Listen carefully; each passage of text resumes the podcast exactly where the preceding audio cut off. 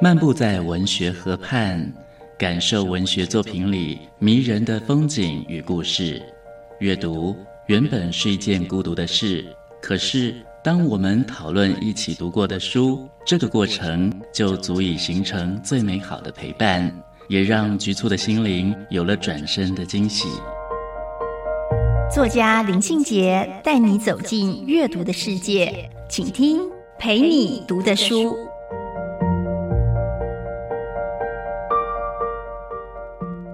大家好，我是林信杰。今天陪你读的书，跟大家分享的作品是影帝先生的《回到七零年代》。回到七零年代这本书有一个副标题叫做《七零年代的文艺风》。所以呢，七零年代出生长大的文学青年们，或许对这一本书就会有深深的体验或感触吧。这是影帝先生一系列的回忆之作，它不仅带我们回到五零年代、六零年代、七零年代、八零年代。为什么会让我特别感触最深的是七零年代呢？因为我就是七零年代出生。或许对于现在四十出头岁的人，有一个特别亲切的提醒的感觉。那曾经是我们的童年，或许呢，也对了五年级生有一种亲切的问候。它是让五年级生度过了青少年青春时光的七零年代。影帝呢，回顾自己开了尔雅出版社之后，不断的为作家圆了文学梦。而影帝先生自己多种角色的扮演呢，在一路的圆梦的过程里面，他尝尽了人生人情的冷暖，也看着我们台湾的出版业盛衰凋零。这一路走来，影帝先生大概是很有感慨的，因为在短短四五十年之间，曾经缔造出辉煌佳绩的出版界，到现在是。面对了低潮期，在这低潮期里面，影帝先生呢还是坚持着每年要有新的作品出版，他也坚持着他的尔雅出版社要继续经营下去。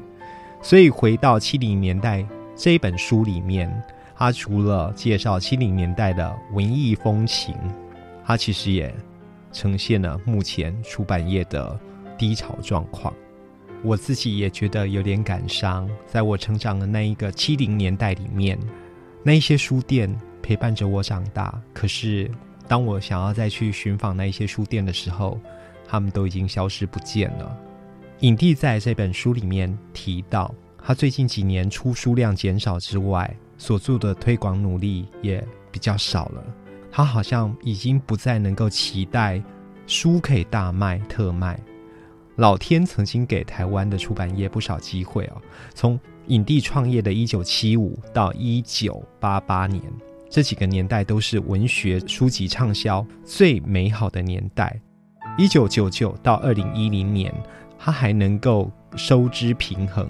可是呢，到了最近这五年，好像经营越见困难，而且台湾出版业整体的市场状况大概已经掉了五成以上。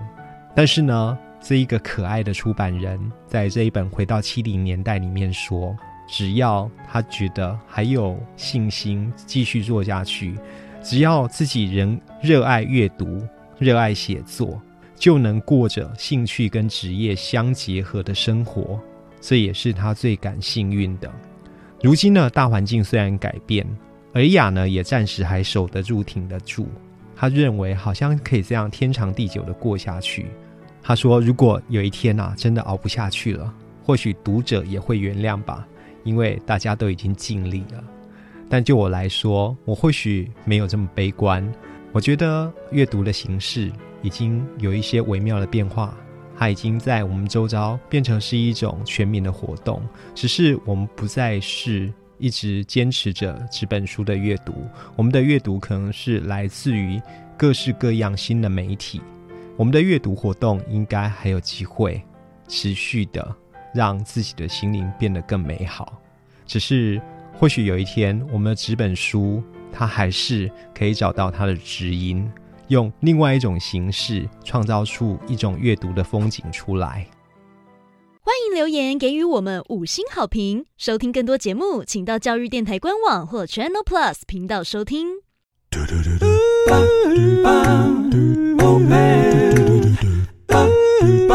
Open your mind, open your mind，就爱教育电台。嘟嘟嘟嘟，咻比嘟爆。